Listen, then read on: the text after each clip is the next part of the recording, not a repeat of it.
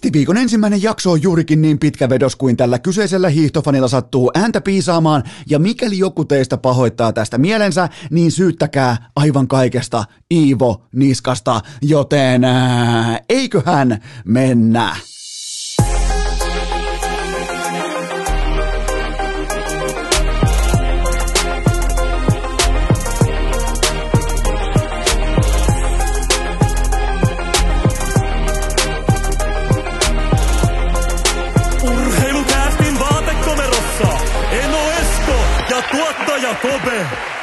Tervetuloa te kaikki mitä rakkaimmat kummikuuntelijat jälleen kerran viikonlopun jälkeen. Urheilukästin mukaan on maanantai 28. päivä helmikuuta ja tää on nyt, tää on aikamoinen hevonpaska sirkus, tää on absoluuttinen farsi. Mulla nimittäin jäi ääni tonne Lahen mäkimonttuun. Mä en pyydä anteeksi, oli hieno hieno hiihtotapahtuma. Ensin naiset kymppi, sen jälkeen miehet 15 kilometriä perinteisellä tyylillä väliaikaa lähdöllä ja koko Suomen sonni vieremän hevonen Iivo Niskanen radalla, joten mun täytyy nyt myöntää, että mä otan aika vakavissani sen, että missä kunnossa mä oon, missä liekissä mä oon, mihin aikaan äänitetään, jotta mulla on paras mahdollinen ääni. Ja mä tein tänään, mä tein poikkeuksen, mä tein pienimuotoisen poikkeuksen ja mä lähdin ensin kisoihin siellä kannustamaan ja nyt sitten illasta nauhoittamaan. Ja nyt me ollaan tällaisessa tilanteessa, että mä teen teille erittäin halpaa versiota seksipuhelin, seksipuhelin Marjatasta suoraan kummelista, joten tota, Ää, nyt ollaan tässä, ja, ja nyt tullaan oikeastaan siihen hetkeen, kun urheilukästin on pakko selviytyä. Nyt ei ole tekosyitä, nyt ei ole mitään, ää, nyt ei voi soittaa vaikka juontaja parille tai jollekin hosti parille tai jollekin avustajalle, että hei, hoidessa tänään. Ei ole ketään. Nyt on vaan pakko ottaa kivet kottikärryyn ja ää, mitata vähän myös sitä, että kuinka kauas nämä ää, äänihuulet kantaa tässä tilanteessa, koska mun oli tavoitteena suhtautua mahdollisimman akateemisesti, kuitenkin ää, perinteisen hiihdon asiantuntijana, eli tehdään tiukkoja äh, tarkkoja, tieteeseen perustuvia arvioita siinä ladun varressa. Yhtäkkiä mä oonkin huutamassa jo Iivolle, että suutu saatana, sä et yhtään suuttuneelta, mä huuan siinä, kun Iivo lämmittelee ja ai ai hienoja hauskoja hetkiä, mutta ääni jäi sinne. Ja tässä podcastamisessa mm, Äh, täytyy myöntää, että äänellä joskus silloin tällöin on myös merkitystä, mutta äh, jos et halua kuunnella, älä kuuntele, mutta tänään tämä ääni tulee olemaan tismalleen juurikin tätä koko helvetin jakson mitassa. Ja jokainen, mennään ensimmäisen aiheeseen, jokainen hetki on täynnä lukuisia valintoja. Esimerkiksi vaikka mulla oli tänään, äh, nyt eletään siis sunnuntai-iltaa, äh, Mulla oli ihan siis selkeä valinta, että ensin nautitaan kisoista, kauniista kesäpäivästä, Tytskän kanssa tehdään oikein kyltti. Kyltti oli muuten jymy menestys. Herran Jumala Iivo, joka myi ylioppilastakkiinsa mainokset aikoinaan Vuokatissa. Iivon ylioppilaskuvasta tehtiin kyltti. Joten mä ajattelin, että no ei lähdetä rassaamaan, ei lähdetä juoksemaan heti aamusta etupellosta varmuuden vuoksi nauhaa kasaan, vaan tehdään kaikki illasta. Joten sekin on valinta. Ja jokainen hetki, jokainen päivä, jokainen tunti on on täynnä lukuisia valintoja, ja mä valitsen nyt aloittaa tämän kyseisen viikon, kyseisen kästin, kyseisen kästiviikon suorastaan iloisilla aiheilla yli synkkien siltojen. Me kaikki tiedetään, mitä maailmassa tapahtuu, me kaikki tiedetään, että urheilukäst tulee ottamaan niihin tuonnempana myös kiinni, mutta nyt mä teen ihan tietoisen päätöksen. Mä haluan hypätä urheilun ilon vankkureiden kyytiin tässä ja nyt nimittäin. Mä sain tuossa sunnuntaina, mä sain havaita pitkästä aikaan jotakin, jotakin, mitä mä oon kaivannut todella, todella kauan aikaa, ehkä vähän jopa selkäydin tasoisesti. Mä tiedän, että se on siellä jossain, mutta siihen on ollut sattumalta viimeiseen kahteen vuoteen, varsinkin lähiajat, siellä on todella vaikea päästä kiinni, että mikä se voisi olla. Ehkä viimeksi 2019, ää, sitä ennen ää, ja tammikuussa 2016, niin on ollut samanlainen tunne. Eli se on se, että ää, tavallaan aistia kotimaista urheilumaniaa ja mieluiten vielä jonkin junttilajin parissa. Nimittäin Iivo Niskanen oli Lahen Mä- Mäkimontun absoluuttinen rokkitähti koko sunnuntain. Ja nyt ei ole tarkoitus painaa yhtäkään hienoa toista urheilijaa pinnan alle, ei edes Johannes Kläboa, vaan tuoda esiin jotakin harvinaista, nimittäin Iivo sai Lahessa aikaan niin sanotun Tiger Woods-efektin. Kaikki katsomot, metsäkatsomot, mehtäkonekatsomotkin, herran jumala, niin kaikki purettiin välittömästi, ihan kuin Walking Deadissä jengi lähtee kävelemään vailla minkään näköistä rationaalista perustetta siihen suuntaan, mihin Iivo hiihti ohi. Ihmiset vaan kävelee, lapset juoksee, vanhukset ottaa pientä polvennosto juoksua. Siis aivan täysin fantastista, siis katsomot liikkuu jatkuvasti, vähän kuin Tiger Woods jossain Augustassa, niin silloin sellainen jumalaton haaremisen perässä. Okei, se nyt ei ihan välttämättä ollut ihan yhtä iso nyt tuossa äh, Lahen Mäkimontussa, mutta ihan sama efekti. Ei, ja, ja vaikka varmaan aika moni tuli katsomaan äh, alisteisesti hiihtoa sillä, että ensin tultiin katsomaan Iivon iskasta ja se, jotenkin se vaan aisti tuolla, että toi oli Iivon sunnuntai, nimenomaan Iivon kisat, ihmiset tuli katsomaan Iivon iskasta, sitä mystistä olympiavoittajaa ja sen ne myös sai, sen ne myös näki ja, ja jotenkin ihan tällainen rokkitähtityylinen suhtautuminen junttilaji kansalla Iivo Niskaseen koko ton sunnuntai ja sellainen ihailu ja pat, vähän niin samalla mikä oli pari vuotta sitten vaikka Patrick Laineen tiimoilta junnujen kisoissa tai mitä on ollut vastaavia Kaapo Kaakko 2019, niin sellainen hekuma, tiedätkö kun se, se ilma, se tuoksuu erilaiselta, tässä tapauksessa se on mehtäkoneen tai tos, sonnin haju, mikä siellä ilmassa on, mutta kaikki varmaan saa kiinni, että mitä mä tarkoitan. Ää, siellä pienet lapset huutaa Iivoa kuorossa ja ää, koko sunnuntain ajan, kuten myös totta kai Kerttua ja Kristaa hetkeä aiemmin, mutta se oli kerrassaan hienoa ja, ja Iivon kohdalla sen jonkin vaan tuntee, että tossa se menee. Hei, onko toi, onkohan toi Iivo? Toi on se Iivo. Ja ihmisten päät kääntyy ja, ja ylipäätään kun se kilpailu alkoi, me oltiin keskellä mehtää siellä jossain ehkä vitosen lenkillä voisi sanoa melkein, mä sanoisin, että me oltiin varmaan kolmen kilsan kohdalla, kahden ja puolen kilsan kohdalla vitosen lenkkiä, niin, niin me oltiin aika kaukana stadikasta, ei ollut mitään epäselvää siitä, että missä päin Iivo menee sitä latua. Siis Herra Jumala, mikä huuto ympäri Lahen Mäkimontun sen mukaan, ihan kuin sulla olisi niinku, jos olette joskus vaikka Jäniksen perässä juossu, vaikkapa legendaarista Vierumäen kuplahallia ympäri, niin ihan kuin siinä on sulla niinku punainen val valo siinä Iivon rinnalla, joka pitää meteliä jatkuvasti, kun se liikkuu eteenpäin, joten tota, se oli, se oli hienoa, että tossa se menee, toi on se Iivo, ja lapset osoittaa sormella ja kysyy vanhemmilta, että no tuleekohan Iivo, ja onkohan toi se Iivo, ja, ja siinä on sitä jotain, että, ja siinä se mystinen sonni viere jostain helvetin vieremältä, joka hengaa Lauri Tähkän kanssa ja alistaa kaikki ladulla sen jälkeen. Lauri Tähkällä, se muuten, kiitoksia kummikuuntelijoille, te selvititte sen, että minkä takia Lauri Tähkä oli niin alipukeutunut tuolla Vieremän kansanjuhlassa. Sehän johtui, johtui totta kai siitä, että Levillä ihan tuossa tovi aiemmin. Hän joutui pelaamaan pöytään, ettekö te tiedä kuka mä olen kortin, kun hänelle ei myyty Levillä toppatakkia, koska hänellä ei ollut rokotepassia mukana. Ja niin tota, tästä ilmeisesti jonkin sortin protestina Lauri Tähkä vetää koko talven ilman takkia, eli tämä on kummikuuntelijoille aikamoinen tällä jopa journalistinen tutkimus on nyt valmis, ja se johtuu siitä, että minkä takia Lauri Tähkä oli niin alipukeutunut, mutta ää, itse kisasta, vielä ihan se, kun tiedätkö, mennään mennään, me, mennään latua eteenpäin ja mä en nyt voi paljastaa mun analyysilähteitäni, koska mä teen todella tiukkaa äh, tarkoin varjeltua journalismia, mutta äh, Iivo oli eri arvioiden mukaan ottanut kakkukahviviikolla muutaman kilon ylimääräistä mukaansa ää, verrattuna olympialaisten kultakuntoon. Eli siis kerrataanpa faktat tästä Iivon uskomattomasta suorituksesta.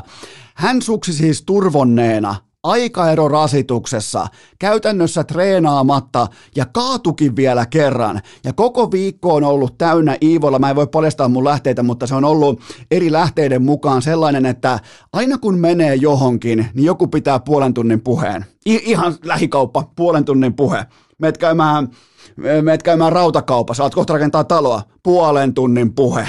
Ja joka paikassa puolen tunnin puhe. Ja salaa joku leipoo siellä sivuhuoneessa. Sitä mä en tiedä, mä jälleenkään mä en voi paljastaa mun lähteitä, mutta sivuhuoneessa siinä puolen tunnin aikana joku kerkee leipomaan täytekakun ja keittää kahvit, joka saatanan kerta. Ja se on loputon jatkumo. Sitä on ollut nyt viikon putkeen, joten tota, siihen nähden siis ihan uskomattoman mykistävää dominanssia ladulla Iivo Niskaselta ja vielä kaatuskin kerran omiin jalkoihinsa. Se, se, se, se on muuten alfan merkki, että jos joku mut kampittaa, niin se on minä itse ja, ja tota, eikä kukaan mahtunut edes samalle loppusuoralle Hyvä, että samalle stadionille. Ja, ja joku Kläbokin otti Iivosta 10 kilometrin peesihyödyn ja hyytyi lopussa, kun 80-luvun laiminlyöty ja leimaamaton Toyota Corolla. Joten tota, ja kun me käveltiin pois stadikalta tämän miesten hiihdon jälkeen, mä edes, ja kukaan ei muuten, se mikä on mielenkiintoista, kun mä oon kasvanut aikoinaan siinä kulttuurissa, jossa mäkihyppy oli kuningas. Siis varsinkin iltamäki, lauantai-illan joukkueen mäki, ää, oliko sunnuntaina sitten vielä päätöslajina jonkinnäköinen mäki, niin kukaan tuolla stadikalla ei puhunut mäkihyppystä sanaakaan. Mä en edes tiedä, olisiko siellä ollut vielä vaikka mäkihyppyä tarjolla. Miksi? No koska mua ei kiinnosta, koska Iivo oli just hiihtänyt ja voittanut. Joten tota, se oli hienoa kävellä stadikalta pois, kun selän takana kuuluu vaan lasten huutamana Iivo, Iivo, Iivo, niin si- siinä on sitä jotain. Ja se on tosi vaikea nyt varsinkaan kun ole ääntä, se on vaikea implikoida teille, että miltä se tuntui tai näytti, mutta uskokaa Eno Eskoa, että et siellä on jotain erikoista tällä hetkellä kattilassa. Et onhan se, vaikka Iivo on ollut kahdeksan vuotta, yhdeksän vuotta kirkkaimmalla huipulla, mutta se on eri asia olla huipulla kuin olla legenda. Kaikki varmaan ymmärtää sen, ja Iivo on nousemassa seuraavalle stepille. Nimenomaan megahuippuurheilijasta legendaksi, mitä, minkä, mikä aiheuttaa äh, supinaa, kutinaa, mikä aiheuttaa ihmettelyä, sormella osoittamista, kaikkea tätä, niin se on nyt astumassa siihen, siihen kategoriaan, missä vaikkapa suomalaiset NHL-sankarit tai leijona sankarit tai mm, jalkapallosankarit on ollut, joten tota, en mä voi vielä kerrata, minkä takia me ostettiin liput, minä ja Tytskä. Miksi me ostettiin liput? Sen takia, että me nähdään vierestä. Mä voin olla ihan varma, että tämän pystyy allekirjoittamaan aika moni hiihtofani, joka oli sunnuntaina paikan päällä.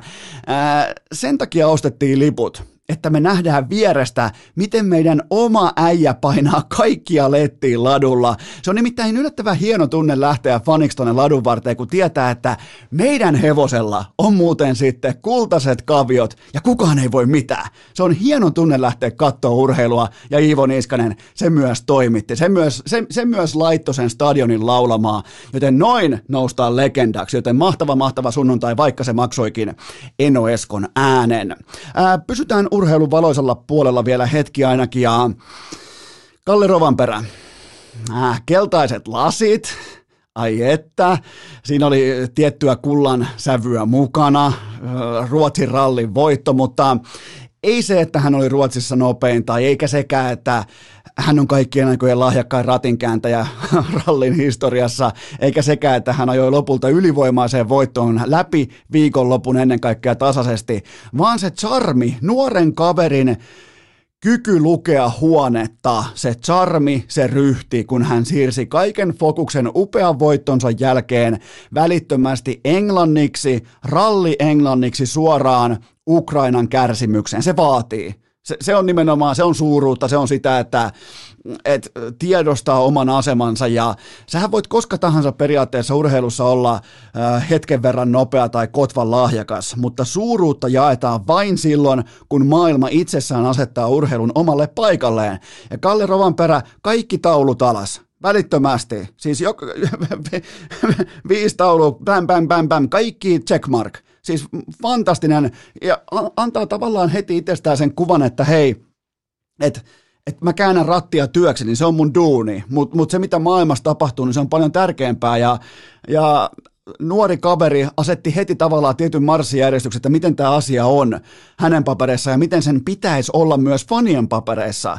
Se, se kommunikoi aina, vaikka se puhuu vaikka siihen totta kai viestitään kumppaneiden puolesta ja tallin puolesta, niin siinä puhutaan faneille, siinä puhutaan sadoille tuhansille rallifaneille ja, ja en, en voisi olla ylpeämpi siitä, että miten Kalle Rovanperä oman hurmoksensa hetkellä hoiti ton tilanteen. Ja teki päätöksen, ei, ei ruiskuttanut sampaniaa ja, ja tota, katteli muutenkin vähän syrjäkaren, että muut suihkuttaa ja, ja niin kuin toi selväksi että mä välitän, että että tämä mitä tapahtuu autossa, niin tämä on vaan rallia. Ja tuolla on paljon tärkeämpiä asioita, niin me voidaan olla helvetin ylpeitä näistä meidän nuorista urheilutähdistä, niin kuin Kalle Rovanperä. Et, et, et meille on jo selvä se, että hän on helvetin nopea, uskomattoman lahjakas, mutta se vielä, että se on noin nuorena kaverina, noin suuri henkisesti, niin, niin se on se kypärän noston paikka, joten Kalle Rovanperä ei ainoastaan viikonlopun MM-voittaja, MM-rallin voittaja, osakilpailun voittaja, vaan nimenomaan suuri urheilija, ihminen edellä, inhimillisyys edellä. Tästä voisi ottaa mallia monet, monet Rovanperää vanhemmat ihmiset tällä maapallolla, miten hän käyttäytyy ja kantaa itsensä ja kantaa koko tämän tilanteen läpi ja vielä englanniksi niin tota, Kalle Rovanperä uskomattoman kova suoritus sekä siellä tiellä että sitten heti perään hurmoksen hetkellä median edessä.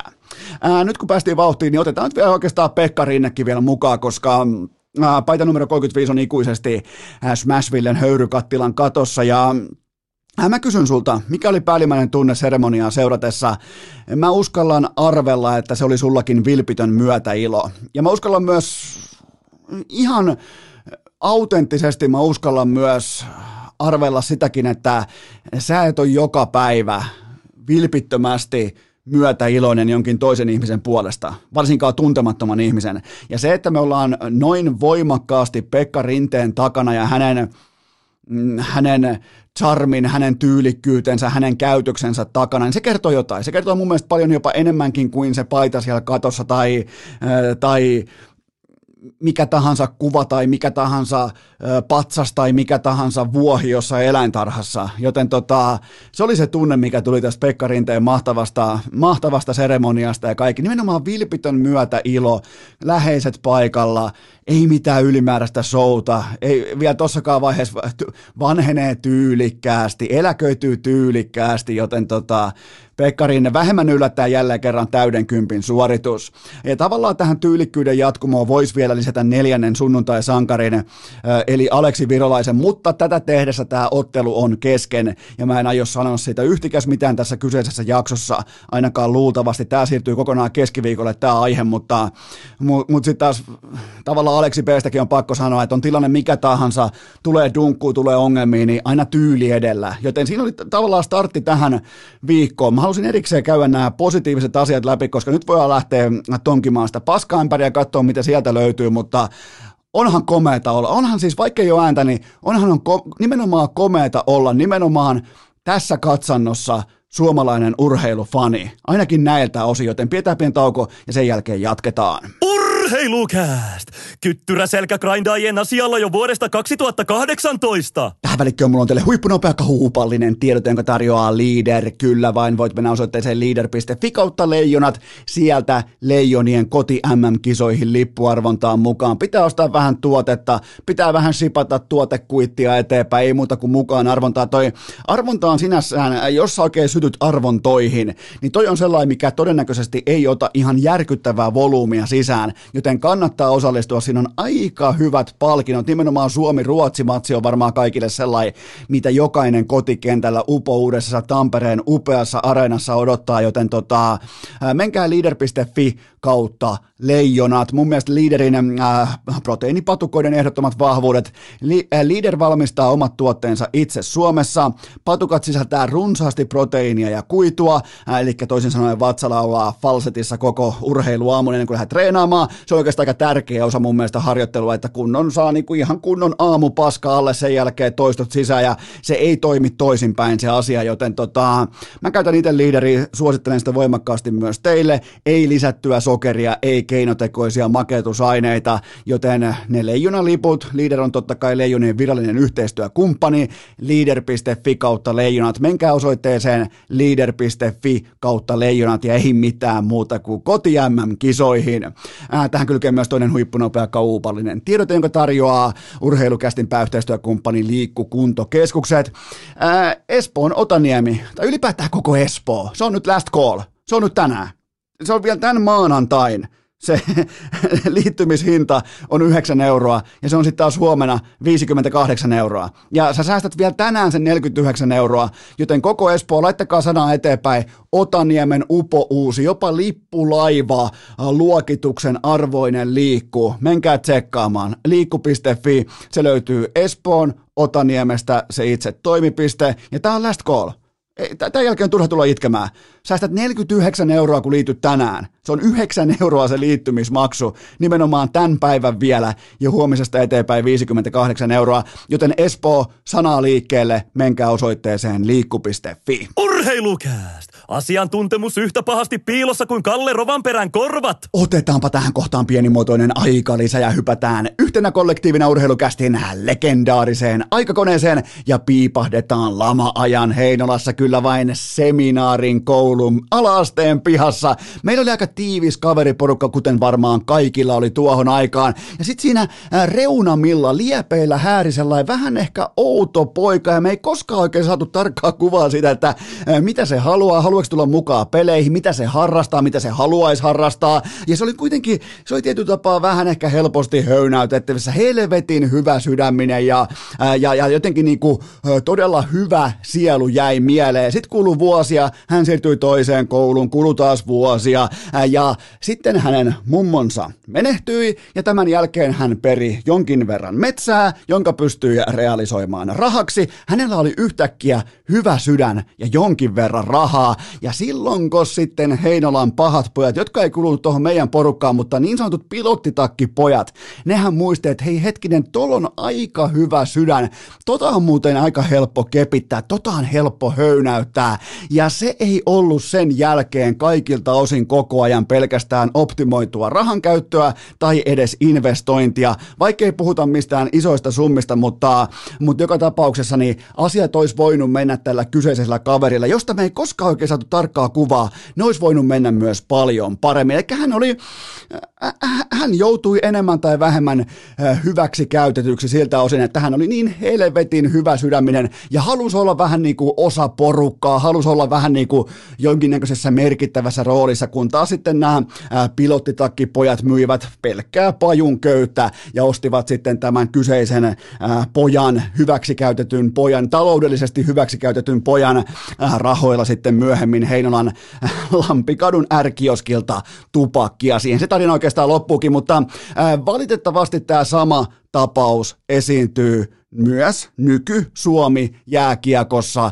Ja tämä tapaus, hänellä on tässä tapauksessa myös nimi. Hän on nimeltään yksi kaikkien aikojen suurimmista. Hän on valitettavasti Jari Kurri. Ihan vastaavanlainen tilanne oikeastaan ja ää, viisi Stanley Cupia yli 600 tehtyä maalia, kuusi kertaa yli sadan tehopisteen NHL ja, ja tällä hetkellä Kurrin asemana on toimia valitettavasti hyväksi käytettynä renkinä, kun jättimäisen maatilan vähämielinen isäntä sekosi lopullisesti. Eli nyt ei puhuta mistään pilottitakki pojista, vaan nyt puhutaan absoluuttisesta sekoamisesta. Vain äärimmäinen polvillaan olo sekä vilpitön Herran pelko voi johtaa siihen, että julkaisee tiedotteen helmikuun lopussa 2022, joka käsittelee kaljun Hitlerin aggressiivista hyökkäystä Ukrainan kansaa kohtaan, mutta siitä tiedon annosta jätetään kokonaan pois sanat Venäjä, sotatila, hyökkäys tai Ukraina, ja siinä tiedotteessa ei myöskään mitenkään pahoitella selkeästi äh, indikoiden Ukrainan kansan kokemaa tragediaa ja veristä vääryyttä, äh, joten tota, äh, Kurrihan kuvaili Venäjän vaahtosuista tuhokonetta ja armotonta sotatilaa termillä tilanne. Ei, tilanne on vaikkapa jalkapalloottelun puoliaikatilanne. Tilanne voi olla vaikkapa hiihtokilpailussa väliaikatilanne. Tilanne ei ole se, että hyökätään toiseen maahan kaikilla aseilla, mitä on, ja yritetään tappaa kaikki, ketä siellä on. Se ei ole tilanne. Joten tota, jokereiden nukkeomistaja ei tiedottanutkaan faneille, sidosverkostoille tai medialle, vaan Kurri puhui suoraan vihaisen isäntänsä suuntaan, joka löytyy totta kai. Kaikki tietää, minkä kautta KHL pyörii ja kenen fanituote KHL on. Ää, ja sekään ei riittänyt. Jokereista alettiin puhua. Ja tavallaan se, mikä on mielenkiintoista, vaikka Kurri meni polvilleen, siis tämä hyväksikäytetty renki, hyvä mielinen, todella Jari Kurillahan on hyvä sydän. Jari Kuri, Jari Kuri on hyvä jätkä. Jari, Jari Kuri on äärimmäisen hyvä, hyvä sydäminen, hyvä mielinen. Hän eittämättä oikeasti haluaa hyvää. Ja vaikka hän meni aivan siis pohjamutia myöten polvilleen, niin sehän ei riittänyt mihinkään. Jokereista alettiin puhua oitis imperfektissä KHL-johtoa myöten. KHL-pomojen suunnalta tuhdettiin, että aina tällä, tälläkin porukalla on jotain uutta ongelmaa. Miettikää, Antakaa sen laskeutua. Aina tälläkin porukalla on jotain uutta ongelmaa. Joten Kurri koetti lepytellä isäntäänsä kaikkien aikojen pehmeimmillä sanankäänteillä, mutta saikin osakseen pelkkää vähättelyä ja venäläistyylistä uhmakkuutta.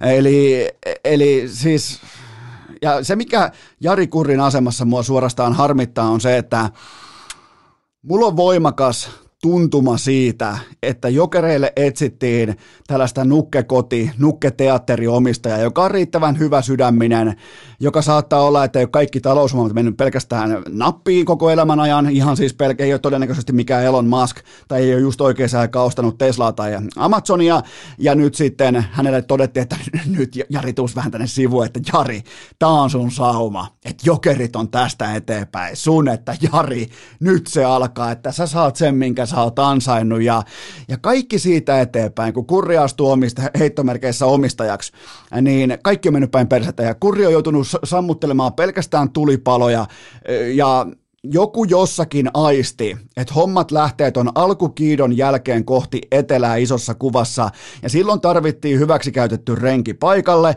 ja yhtäkkiä löytyykin joukkue, joka onkin myynnissä, jonka ostaa Jari Kurri. Ihan vaan simsalapim tosta noin seuraomistajaksi. Joten tota, ja se mua harmittaa. Se mua harmittaa. Tullaan täysin jostain niinku peruskoulupohjalta ja aletaan pyörittämään kymmenien miljoonien organisaatiota. No miten se menee? No miltä se näyttää, miten se menee. Sitä organisaatiota ylipäätään enää ei edes ole. Joten tota, on, on, on tämä, tämä on kurrin, vaikka se kurrin tiedote oli pelkästään kommunikointia suoraan KHLn katolle ja totta kai myös suoraan sitten KHLn suurimmalle fanipojalle, eli vähän presidentti Putinille, niin on, on tämä hurjaa. Tässä pelataan järkyttävän kovilla panoksilla ja, ja, ja nythän me voidaan vetää johtopäätös, että rahahana on tässä kohdin kiinni ja tokihan se olisi jo kiinni muutenkin pankkiestojen sekä SWIFT-estojen kautta, kaikki on myynnissä, eikä seuraa tutussa muodossaan enää ole, ja se oli nyt tässä. Eikä jokerit pelaa ensi kaudella missään. Ei, ei, ei siis, ei KHL, ei Liikassa, ei Mestiksessä, ei Suomisarjassa, eikä edes Rukan pipolätkässä, ei missään. Eli se oli nyt tässä.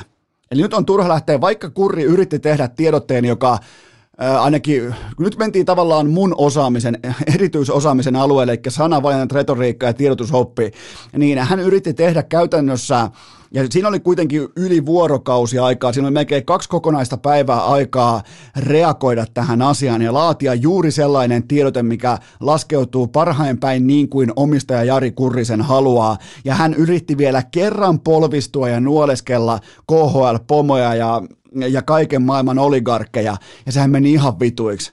Ja, ja se meni myös suomalaisten fanien tiimoilta vituiksi, sillä ei ole mitään uskottavuutta sillä lapulla. Että jos pystyy tuollaisen tiedotteen laittaa ulos, missä ei käytetä edes termiä Ukraina tai Venäjä, niin se vaatii jonkin verran nyt sitten se vaatii niin jättimäisen polvistumisen, että mä en ole koskaan voinut kuvitellakaan, että tämä loppuu näin, mutta hyvä, hyvä, että se loppuu. Helvetin hyvä, että se loppuu. Tämä loppuu, tämä jokereiden pelleily tuolla idässä, se loppuu tähän pisteeseen. Se loppuu äh, karmeella tavalla, mutta on isossa kuvassa, pitkässä juoksussa. Se on erittäin oleellista, että se loppuu. Ää, lyhyesti jokereiden pelaajista. Nämä ammattilaiset ja heidän agenttinsa sekä lakimiehensä tietävät, että mikä on liiketoiminnallinen riski. Ne teki tietoisesti sopimuksen korkean riskitason huippupalkattuun pestiin, ja jokainen heistä tiesi, että toiminta voi loppua yhteen puhelinsoittoon koska tahansa kellon ympäri. Mikäli ne ei sitä tiennyt, niin sitten ne ei tiennyt missä ne oli, eikä ne tiennyt minkä operaation kanssa ne on tekemisissä. Ja ne ei varsinkaan tiennyt, että ketä ne lopulta ihan siinä bottom linein osalta, ketä ne myös palvelee, eli Venäjän propagandakoneistoa tietenkin, koska jokainen tehtävä oli tuoda tänne länteen venäläisen kulttuurin, venäläisen urheilun hyviä asioita, jääkiekkotaitoa, jääkiekkoviihdettä, ottelutapahtumaan, kaikkea tätä, niin, niin jos ei nämä pelaajat sitä tiennyt sopimuksen tekovaiheessa, niin se on silloin heidän ongelma. Se ei ole silloin mun tai sun ongelma. Se on silloin heidän ongelma, että ne ei tiedä, mihin ne menee töihin. Tätä on liiketoiminta. Se sisältää aina riskin. Sanotaan vaikka, että jollain podcastia häviää ääni kokonaan, niin sillä ei todennäköisesti ole enää podcastia. Ja, ja siis t- t- tämäkin, vaikka tilanne on, on traaginen, se on siis täyshyökkäys, se on sotatila, se on ihmisten murhaamista ja, ja turha tuolla on kenenkään pelaaja alkaa uhriutumaan, että, ja Lauri Marjamäki kehtasi vielä sanoa, että no ensimmäinen huippukaudet korona ja sen jälkeen tulee sota. Ihan vielä vakavissaan. No ei nyt ollut ensimmäinen kerta, kun Marjamäki päästää suustaan kenties jotain, mikä ei ehkä laskeudu oikein, mutta, ja painettu teksti on aina raakaa, se on aina hyvin hyvin raakaa, mutta tota, siis tämä on liiketoimintaa. Se sisältää riskin siitä, että koska tahansa voi mennä kioskin uri, ja se riskitaso, sehän määrittelee, että jokerit on ollut vuosikausia jo punaisen riskin kohde siitä syystä, että se voi loppua yhteen puhelinsoittoa koska tahansa keskellä yötä siellä soittaa joku potani ja ilmoittaa, että suksikaan vittu, en mä maksa teidän laskuja enää. Ja lyö luurin kiinni ja se toiminta loppuu siihen. Ei tämä ole mitään osakeyhtiöbisnestä tai mitään hallituksen kokouksia. Tämä on yhden olikarkin kioski ja se on sillä selvä. Joten tota, ja, ja kuinka paljon tässä nyt pitää ylimalkaan alkaa sääliä urheilijoita, jotka on hakenut vaikka 400 tonnia kaudessa Putinin lähipiirin rahaa pois vuositolkulla, niin, niin, niin kuinka kauan sä haluat sääliä tällaista urheilijaa, joka vaikka tällä hetkellä kokeilee vaikka uhriutumiskorttia, niin multa ei, mä voin ainakin ilmoittaa ihan suoraan, että multa ei heru yhtään sääliä tähän tilanteeseen. Sun pitää tietää, rakas urheilija, mihin sä meet töihin – nyt on turha esittää tietämätöntä. Nyt, nyt ei ole se aika, kun lähdetään esittämään tietämätöntä. Hei, mä en muuten tiennyt yhtään, että mä, mä luulin oikeasti, että ne tulee jostain vitun suomalaiset nikkelitehtaanta rahat. Niin, niin come on. Come on nyt. Ja, ja jokainen liiketoiminta oli, mä alleviivaan vielä yhden olikarkin ja yhden ihmissuhteen varassa. Ja that's it. Ei, ei, ei mitään muuta. Ja, ja pelaajat, te ette ole tämän kriisin suurimmat uhrit, muistakaa se. Sitten KHL suomalaiset ylimalkaan, oisko, oisko syytä vaan tulla pois sieltä? Et, et mikäli sillat nyt palaa, tällaiset kuvainnolliset sillat palaa sitten KHL-omistajiin, niin siellä kuitenkin palaa tällä hetkellä ihan oikeita siltoja siitä Venäjästä vähän alavasemmalle. Niin tota, jos ne sillat palaa kuvainnollisesti, niin mitä sitten? Se on vaan rahaa ja teistä jokaisella on sitä riittävästi. Ja mä tiedän, että pelaajiin on tullut tässä viimeisen varsinkin 7-8 vuoden aikana pelaajiin, suomalaispelaajiin on tullut sellainen KHL-ahneus sellainen, että nyt haetaan jokainen dollari pois. Nyt ängetään hiilikuitun mailat täyteen tonnin seteleitä ja tuo niitä pois sieltä, korjaan sadan dollarin seteleitä ja tuo pois mailla kerrallaan ja toivotaan, että, toivotaan, että tämä lypsylehmä ei ikinä kupsahda kyljelleen ja, ja KHL-ahneus on ollut todella kova suomalaisessa jääkeikossa ja kaikki kynnelle kykenevätkin yrittää jotenkin päästä mukaan siihen, että sieltä maksettaisiin kerran nyt se kolme ja tonnia, missä on se 13 pinnan ää, tota, toi yhteisövero ja, ja sen jälkeen sulla onkin sitten se kivasti rahoitettu vaikka rantatontti tai jotain muuta vastaavaa.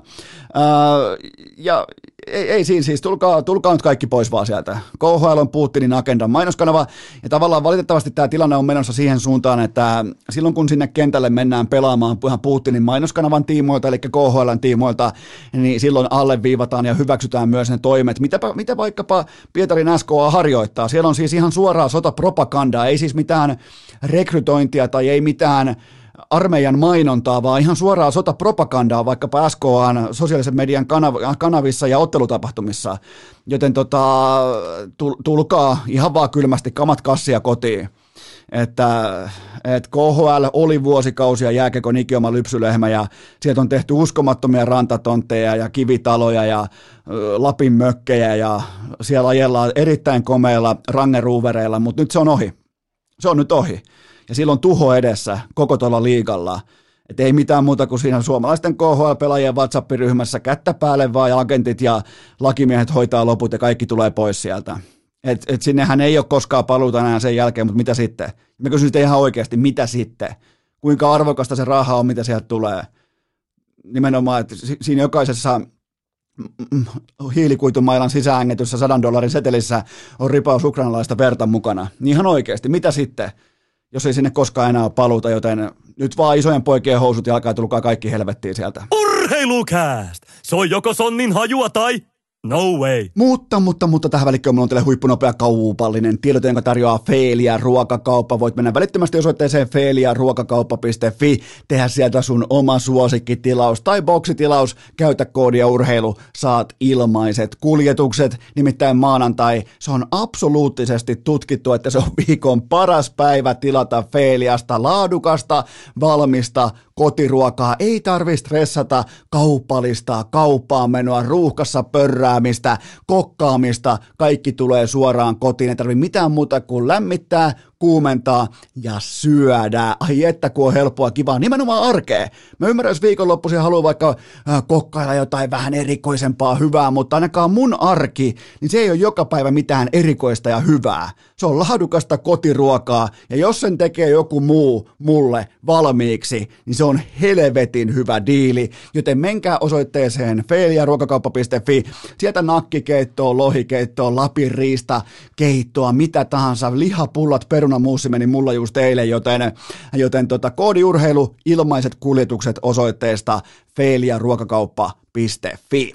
Tähän kylkee myös toinen huippunopea kaupallinen tiedote, sen tarjoaa urheilukästin pääyhteistyökumppani Wilson Coffee kahvipavut ja kahvijuna, ne on edelleen ykkösvetureita, menkää osoitteeseen wilsoncoffee.fi ja muistakaa toivoa kauppaa Wilson Coffeita. Mitalikahvit nimittäin ne ei lopu koskaan, joten ottakaa sieltä omanne talteen. Kahvipavut todella hyviä, käytän joka ikinen päivä ja sitten kahvijuna. Nyt kun tilaat kestää suurin piirtein kesän saakka, menkää osoitteeseen wilsoncoffee.fi ja tukekaa lahtelaista pientä alta vastaajaa. Se on, se on hieno brändi brändi, tyylikäs brändi. Mullakin on Wilson Coffeen paita tällä hetkellä päällä, joten menkää osoitteeseen wilsoncoffee.fi. Urheilukääst! Tietääköhän Iivo vieläkään, että ykkönen vai kakkonen? Lieneepähän paikallaan ounastella, että varmaan noin vartiksi piisaa vielä ääntä, mutta yhtään en osaa antaa garantiita siitä eteenpäin, joten ää, hypätään myös urheilun pariin uudestaan. Se on nimittäin jotain sellaista, mitä Jokeritkin tapasi harjoittaa tuossa vielä kahdeksan puoli vuotta sitten. Ää, jokerit konttaa. Tilanne on se, mennään tähän itse pihviin, itse aiheeseen.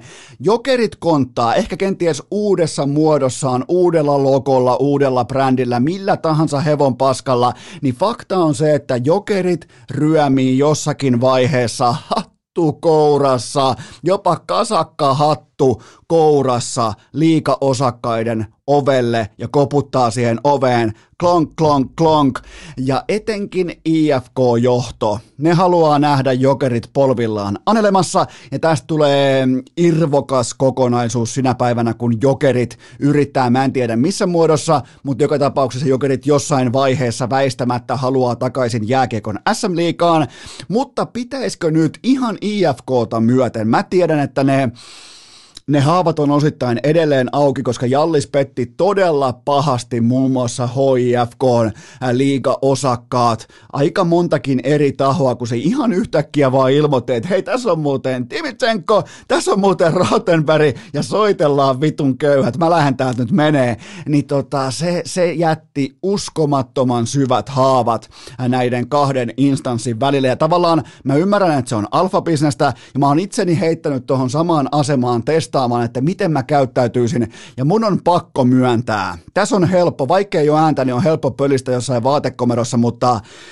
mun olisi ollut todella vaikea myöskin hyväksyä jokereita sen jälkeen takaisin yhtään mihinkään vuosikaupalla. Mä, mun on pakko tuo, ehkä tämä on mun heikkous, mä haluan tuoda kuitenkin esiin sen mun inhimillisen puolen, että mä olisin varmaan käyttäytynyt pitkään samalla tavalla kuin Helsingin IFK, eli jokereita ei enää olemassakaan. Jokerit on alhaisinta paskaa, mitä maailmasta voi löytyä, ja, ja, ja, ja nythän näille koittaa heittomerkeissä tilipäivä, kun ne saa nähdä jokereiden ryömivän. Sieltä ehkä jopa liikatoimiston oven raon alareunan väliköstä kysymään, että hei anteeksi, että silloin yhdeksän vuotta sitten päätettiin, että et, et soitellaan vitun köyhät, niin me haluttaisiin oikaista meidän lausuntoa, ja, ja tätähän tätähän on odotettu. Tätä on odotettu, että milloin ne konttaa takaisin tuonne kysymään, että pääsisikö mukaan peleille, mutta ää, silti tästäkin huolimatta, vaikka myönnän myös oman pikkumaisuuteni tässä kyseisessä ää, skenaariossa, en välttämättä osaisi käyttäytyä fiksulla tavalla tuossa vastaavassa tilanteessa, mutta kannustan kuitenkin johtavassa asemassa olevia ihmisiä käyttäytymään fiksusti, älykkäästi ja siten, että ne uskaltaa nähdä ison kuvan tästä eteenpäin, koska pitäisikö jossain vaiheessa vai ihan oikeasti uskaltaa laskea se kirves, joka kimaltaa edelleen huipputerävänä kesän 2013 jälkeen, kun Silloin Jallis yhtäkkiä lähti ja se ilmoitti, että vielä kerran soitellaan vitun köyhät, niin mä en, mä en siis mä oon, mä oon ihan pommin varma siitä, että et osakeyhtiö nimeltään SM Liiga, jääkekön SM Liiga, ne tarvitsee jokereita enemmän kuin koskaan aiemmin. Ja tämä saat, saattaa sattua IFK-fanin sydämessä, tämä saattaa sattua jossain muuallakin sydämessä, mutta ottakaa, ottakaa sykkeet alas, ottakaa ihan rauhassa hetki, pohtikaa, muistelkaa, Miettikää sitä merkityksellisyyttä, mikä vaikkapa oli pelkästään sun tuppukylän joukkueella versus jokerit koita palata niihin aikoihin. Ne oli oikeita aikoja. Mä muistan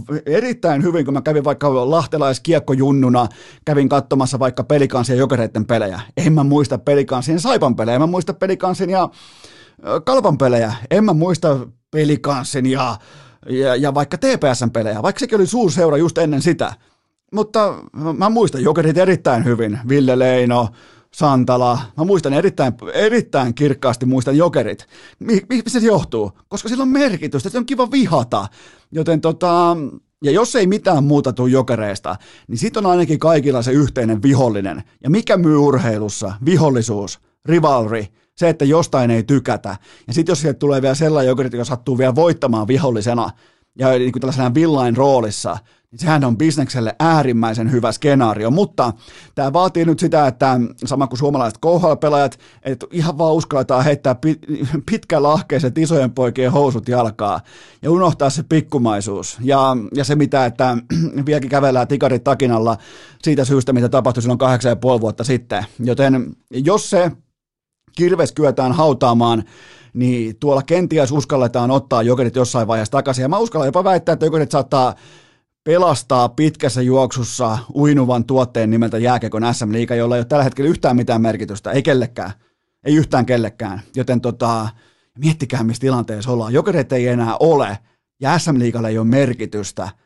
Ja miettikää, jos noin kehtaa alkaa noin pukuherrat tässä tilanteessa riitelemään vanhoista asioista – silloin hän tekee tämän ihan itse. Ne ei edes tarvi, ne ei edes ansaitse meidän huomiota tai rahoja lippujen muodossa tai TV-pakettien muodossa tai missä tahansa helvetin muodossa. Joten tota, nyt on pallo isosti SM-liikan, jos, jos mä olisin jääkiekon SM-liiga, mä pystyisin ottaa sykkeet alas. Mulla olisi parhaat lobbaajat jo selvittämässä, että miten saadaan jokerit backiin. Millä verukkeilla, millä vermeillä, millä sopimuspohjalla, millä, miten pystyttäisiin lobbaamaan jokerit takaisin jääkiekon SM-liikaa mahdollisimman nopeasti? Se, se olisi se mun kysymys. Se olisi nimenomaan se työlista numero yksi, miten tuodaan jokerit takaisin kun taas ehkä tosi maailmassa se on se, että miten potkitaan maassa olevaa jokeria tällä hetkellä tehokkaammin ja tehokkaammin. Ja se on äärimmäisen valitettavaa. Käydään ison veden toisella puolen Aleksander Ovechkin ja Jevgeni Malkin. Mä, mä ymmärrän täysin kiekkofanien ristiriitaiset tunteet tästä kaikesta, ja, ää, mutta näiden poikien kanssa, muistakaa se, että nimenomaan näiden kahden pojan kanssa, Aleksander Ovechkin ja Jevgeni Malkin, mitään ei ole koskaan piilotettu, mitään ei ole koskaan tehty varjoissa, mitään ei ole koskaan tehty sattumalta. Nimittäin nämä kaksi huippu NHL-megatähteä, ne on ollut aina – Putinin jättimäisen propagandakoneiston primusoppilaita. Kummatkin antaa miljoonien seuraajiensa, miljoonien faniensa jättimäiset somekanavat kaikki Putinille koska tahansa käyttöön ihan koska tahansa, ja kumpikin tekee ihan oikeaa vaalityötä ja jakaa sosiaalisessa mediassa Putinin flyereita ja äänestysohjeita ihan niin kuin, ihan niin kuin Putinin vaaleihin tarvittaisiin jonkinnäköisiä oikeita äänestysohjeita, kun ne on etukäteen tietenkin on fiksattu, mutta siis tämä ei ole mitään normaalia presidentin tapaamista tai, tai että nämä urheilijat itse äänestäisivät jotain presidenttiä. Nämä todella voimakkaasti kampanjoi Vladimir Putinin tiimoilta ja muistatte varmaan Malkkinin Putin auton ja no Ovechkin turha sanoa mitään. Ja, ja Ovechkinhan vielä tuplaa panoksensa tälläkin hetkellä keskellä sotatilaa. Ei vaihda Instagramin profiilikuvansa, jossa hän kättelee Putinin kanssa ja ilmeilee, että hei tässä kaverukset vaan on tässä, että heitänpä tuosta pikku käsimerkin, että onpas kivaa ja hauskaa. Niin tota, joten kun Ovechkin sanoo, että hän ei halua sotaa, hän haluaa rauhaa, niin ostatko, mä kysyn nyt sulta lätkäfani, ota, ota hetken aikaa, pohdi, pohdi tätä asiaa, mutta ostatko sen, että Ovechkin nimenomaan on vilpitön hänen puheissaan vai ostatko teot 15 vuoden ajalta? Alexander Ovechkin ei ole yksi venäläisurheilijoista. Me, me voidaan käsitellä hiihtäjät tai muut erikseen, mutta Ovechkin on yksi megaluokan valtapelureista globaalisti. Yksi venäläisen huippurheilukoneiston keskeisimmistä vientituotteista ja, ja yksi Vladimir Putinin henkilökohtaisista ystävistä – ja kun se kaikkien aikojen NHL-maaliennätys tulee, niin muistakaa nuo asiat, muistakaa teot 15 vuoden ajalta, kaikki vaalikampanjat, kaikki Putinin tukeminen. Ja se, että se yrittää kuitata koko tämän asian sillä, että hän ei halua sotaa, vaan haluaa rauhaa. Niin tota, ja mun mielestä tärkeintä on se, että uskaltaa, uskal, uskaltakaa nähdä nämä kaikki tosiasiat faniuden takaa. Mun mielestä kyseessä on kaikkien aikojen paras NHL-maalintekijä. En mä, ei mua kylmää sanoa sitä. Mutta en mä, en mä Aleksander Ovechkinin, ei sen paita tähän mun vaatekomerossa Täällä on aika helvetin monta paita, paitaa seinällä. Mä en ole koskaan harkinnutkaan mitään Ovechkinia tänne seinälle. Joten tota, et, et, kun kritiikki on tällä hetkellä Ovechkinissa, niin älkää tulko lässyttämään, että no, no mut kun tämä on vaan tämä ei ole. Ovechkin on tehnyt sen jo kymmenen vuotta sitten selväksi, että hän on Putinin lähipiirissä ja hän tekee kaikkensa, että Putinin valta pysyy. Hän on varannut yksityiskoneita sitä varten, että pystyy lähtemään vaikka olympialaisiin tai MM-kisoihin, jotta hän pystyy miellyttämään Vladimir Putinia. Joten tota, älkää tulko lässyttää. Ovetskin on yksi pahimmista propagandalähettiläistä globaalisti, mitä tulee Venäjän ajatuksen ja Venäjän niin kuin, agendan päivittäiseen myllyttämiseen ja päivittäiseen alleviivaamiseen. Alexander Ovechkin, ja Malkin on ihan pikkupoika verrattuna Ovechkiniin, joten, joten Ovechkinin saama kritiikki, se ei olisi alkanut vielä. Se ei, se ei, se ei missään nimessä, se ei ole vielä alkanut.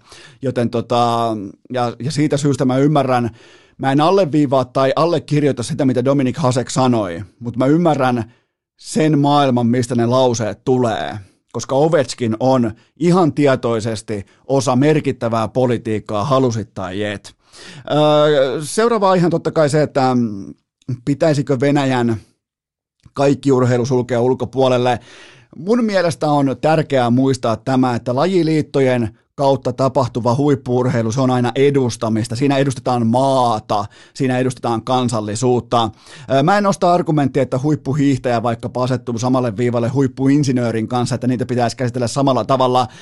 Hiihdossa noustaan huipulle vain maajoukkueen kautta, kun taas vaikkapa teknologiassa omakohtaisen koulutuksen ja osaamisen voimin. Huippuhiihdossa urheilija on alisteinen kansain, kansainväliselle hiihtoliitolle sekä tietyin reunaehdoin myös omalle lajiliitolleen.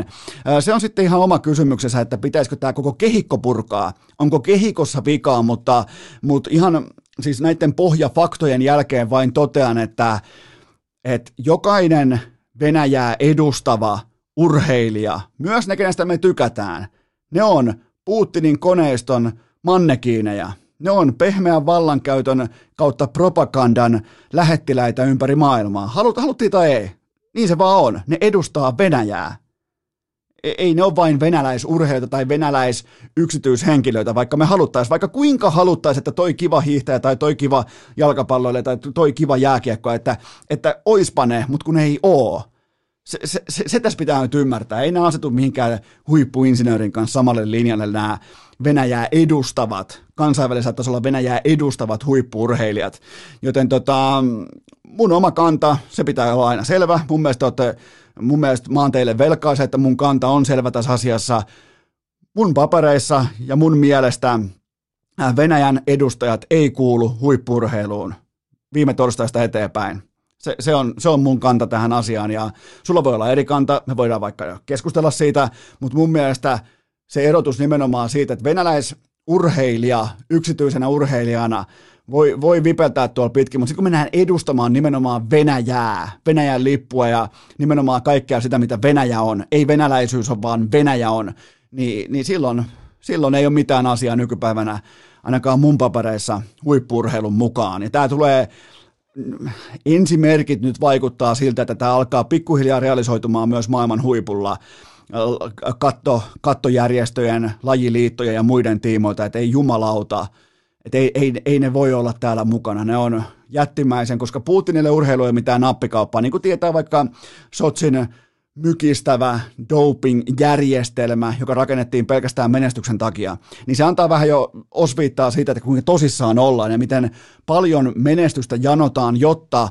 Putin voi taputtaa siellä aitiossa ja olla ylpeä siitä, että ollaan parhaita. Ja nehän oli Sotsissa parhaita, toki kun se, se mikä se äijän nimi on, Ro, Ro, Rochisenko, mikä se oli se doping-pomo, ihan uskomaton do- dokumentti se, se käry, mutta tota, se on osa sitä järjestelmää nimenomaan, että koitetaan olla parhaita hinnalla millä hyvänsä, jotta voidaan toimittaa sitä propagandaa meidän mahtavuudesta eteenpäin. Ja siitä syystä Venäjän edustajat ei kuulu huippurheiluun.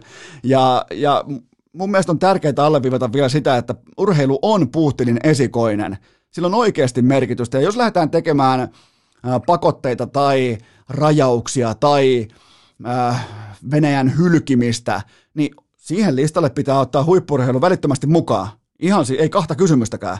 Välittömästi huippurheilun mukaan kaikille pakotelistoille nimenomaan tätä, tätä reittiä pitkin, että venäläisten, Venäjän edustajien öö, tie on pystyssä niin, niin, kauan kuin tämä, niin kauan kuin tämä hyökkäys Ukrainaan jatkuu ja senkin jälkeen, miksei vaikka samaa rahaa sitten vähän pidemminkin. Mutta tota, te, näin se ei ainakaan voi jatkua. Sitten vielä Mennään kohti loppusuoraan, nimittäin kohti loppuu ääni. Aika hyvin on kuitenkin kantanut, täytyy sen verran nostaa. Tähän itselle ihan pienet tuosta. Noin toi riittää. Tällä kertaa Lauri Mikkola, Päävalmentaja Lauri Mikkola sai kärpistä kenkää, nyt on sitten Lauri Marjamäki jokereista hyökkää välittömästi. Oikeastaan suoraan vaihtoaitioon, ei muuta kuin Oulun kärppien tuttuun peräs, peräsimeen to, toki, mutta onhan tämä aika erikoinen menettelytapa sikäli, että toisella loppuu kokonaan, kenties koko organisaatio loppuu ja sen jälkeen ei muuta kuin kuluu pari päivää ja ja liikehdintää välittömästi kohti Oulun kärppiä. Ja Lauri Mikkolasta sen verran, että hän ei koskaan hallinnut Oulun kärppien alfapitoista pukuhuonetta. Hän ei ollut koskaan se johtaja. Ensimmäiset viestit nyt tämän jälkeen, tämän coachin vaihdoksen jälkeen Oulun suunnalta on kuulunut mun suuntaan, että Mikkola on mahtava kaveri, mutta olihan tässä kuitenkin aikakin tehdä jo muutos ja pelaajilla on todella mieli korkealla sen tiimoilta, että nyt palataan kur- kurin ja järjestyksen aikaan. Vaatimustasohan toimii huippuurheilussa sillä tavalla, että sä voit aloittaa ankaralla kireydellä ja löysentää kuminauhaa orastaen ja hallitusti sen jälkeen, niin kuin tekee vaikka Kari Jalonen, mutta sä et voi aloittaa löysästi, kaveraten ja yhtäkkiä kokeilla kiristämistä. Sen jälkeen sä menetät pukukopin, se on feikkaamista, se ei ole aitoa ja se ei pommin varmasti toimi. Eli Mikkolahan koetti tätä ja tarina tuli loppu nyt sunnuntaina. Se on ihan eri asia johtaa persaukisia kiekkojunnuja kuin aikuisia miljonäärejä, joilla on jo sitä pokaalia, niillä on jo kultaa kaapit täynnä. Joten Marjamäki on tässä katsannossa aivan eri kaliberin käskiä. Ja Kärpillä mun mielestä vähän jopa yllättäenkin, koska mä pidän Kärppiä kuitenkin aika fiksuna organisaationa, jos, jos tarkastellaan vaikka 15 viime vuotta, 17 vuotta, niin Kärpillä kesti pelottavan kauan korjata selkeä virhe palkkauksensa, josta kerroin heti etupellos, että ei tu toimii. Ei, ei tu toimii välittömästi sanoi, että joo, kiva jätkä. Mikkola on nimittäin just sellainen, kenen kanssa olisi kiva lähteä vaikka matikkapilkille tai kolkka kalastamaan tai, tai Lapin joelle kalastamaan. Mutta en mä välttämättä haluaisi Mikkolan kanssa lähteä Game 7 pelaamaan. Siinä on se ero, joten tota, nyt taas su- suunta muuttuu Oulussa, kun kuri ja järjestys palaa samaan aikaan taloon. Ja vaikka, vaikka eihän Marjamäki ole mun listalla mikään kärkikoutsi, tai ei voi puhua samassa lauseessa coach Jalosen kanssa vaikkapa, mutta onhan se kuitenkin nyt ihan eri luokan tekijä kuin Lauri Mikkola, joten kärpiltä oikea päätös, oikea reagointi, orastaen tai oikeastaan selkeästikin myöhässä, mutta nyt ollaan kuitenkin, ollaan louhittu pandemiaa vastaan, ollaan louhittu kaikkea vastaan, joten tota, mitään ei kuitenkaan sikäli menetetty, ja tär- tärkeintä Oulussa on olla uskottava ja relevantti. Ne oli nimittäin just tippumassa siitä siitä kategoriassa, missä oululaiset itsekin ihmettelevät, että ai niin se, se kärpät, onko sillä enää mitään väliä. Niin, niin tämä on ihan selkeä merkki siitä, että siellä ollaan tosissaan. Joten tota, ja näitä tulee, virheparkkauksia tulee. Ne ihastuu omaan narratiivin, että pystyy tuottamaan omat coachinsa. Ette pysty. Ja, ja that's it. That's it.fi. Ne ihastuu nimenomaan siihen, siis kärppien johtoporrashan nehän rakastu siihen narratiiviin, että heidän tuotantonsa tuo suomalaiseen jääkiekkoon parhaat pelaajat ja jatkossa myös parhaat valmentajat. Ja ne osti sitä osaketta niin taskut täyteen, että ne ei pystynyt päästää sitä romahduksen aikana irti. Ja sitten sen jälkeen tarvittiin jokereiden organisaation täydellinen poistuminen, hyvä ettei koko jääkiekko kartalta, jotta saadaan oikea ukko puikkoihin, ja siitä on kyse, joten helvetin kova upgrade, mutta, mutta ei yhtään mun mielestä pidä ottaa valokeilaa pois siltä, että miten typerällä tavalla tai naivistisella tavalla kärpät rakastu omaan tuotteeseensa, omaan kasvatustarinaansa ja sen jälkeen yritti sitten rakentaa siitä menestystä sen päälle ja ei, ei tule toimimaan, ei tule ikinä toimimaan. Joten tota, ja kerroin se teille, nyt ei, ei ole mitään jälkiviisastelua, kerroin heti, että tämä ei tule toimii ja, ja, ja näin se vaan oli. Joten tota, siinä, siinä oli. Tänään ei tullut yhtään, en ottanut yhtään kysymyksiä mukaan, koska ääni ei riitä. Tämä on aikamoista kähinää täällä nyt ja, ja mä oon teille keskiviikkona, voisin pistää vähän reippaammin kysymyksiä pinoon ja oikeastaan ottaa kaikki kysymykset tuolta messiin ja mun on pakko mennä palautumaan. Miettikää, mä pystyin aika hyvin hiihtämään itse 65 kilometriä Finlandia hiihtoalle viiteen tuntiin saatana ja, ja se meni ihan hyvin, sen jälkeen ihan hyvä ääni, ei mitään ongelmaa ja nyt kun on kattomassa hiihtoa ja olemassa ladun varressa hiihdosta ja hiihtäjistä mieltä, niin sen jälkeen täyssulaminen, joten ei ikinä enää mihinkään ennen nauhoituksia. Nyt me tehdään kuitenkin, mä, mä, mä voin sanoa, että mä jätin kaiken ladulle. Voiko Kläbo sanoa niin? Ei varmasti voi, koska Kläbo on soft ja Eno ei, joten me tehdään nyt sellainen juttu, että keskiviikkona jatkuu.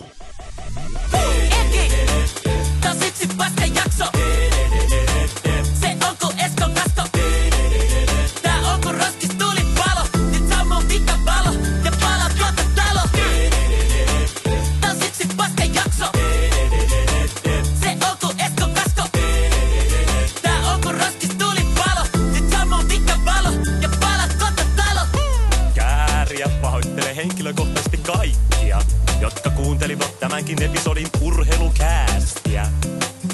Onko viimeinenkin jo poistunut? Nyt sieltä vielä viimeinenkin ovesta ulos. Inbox, Kari ja Koiku. Ihan rohkeasti luurit pois päästä. Hyvä. Vaatetomero tyhjenee. Onko äänitys päällä? Kuuleeko kukaan?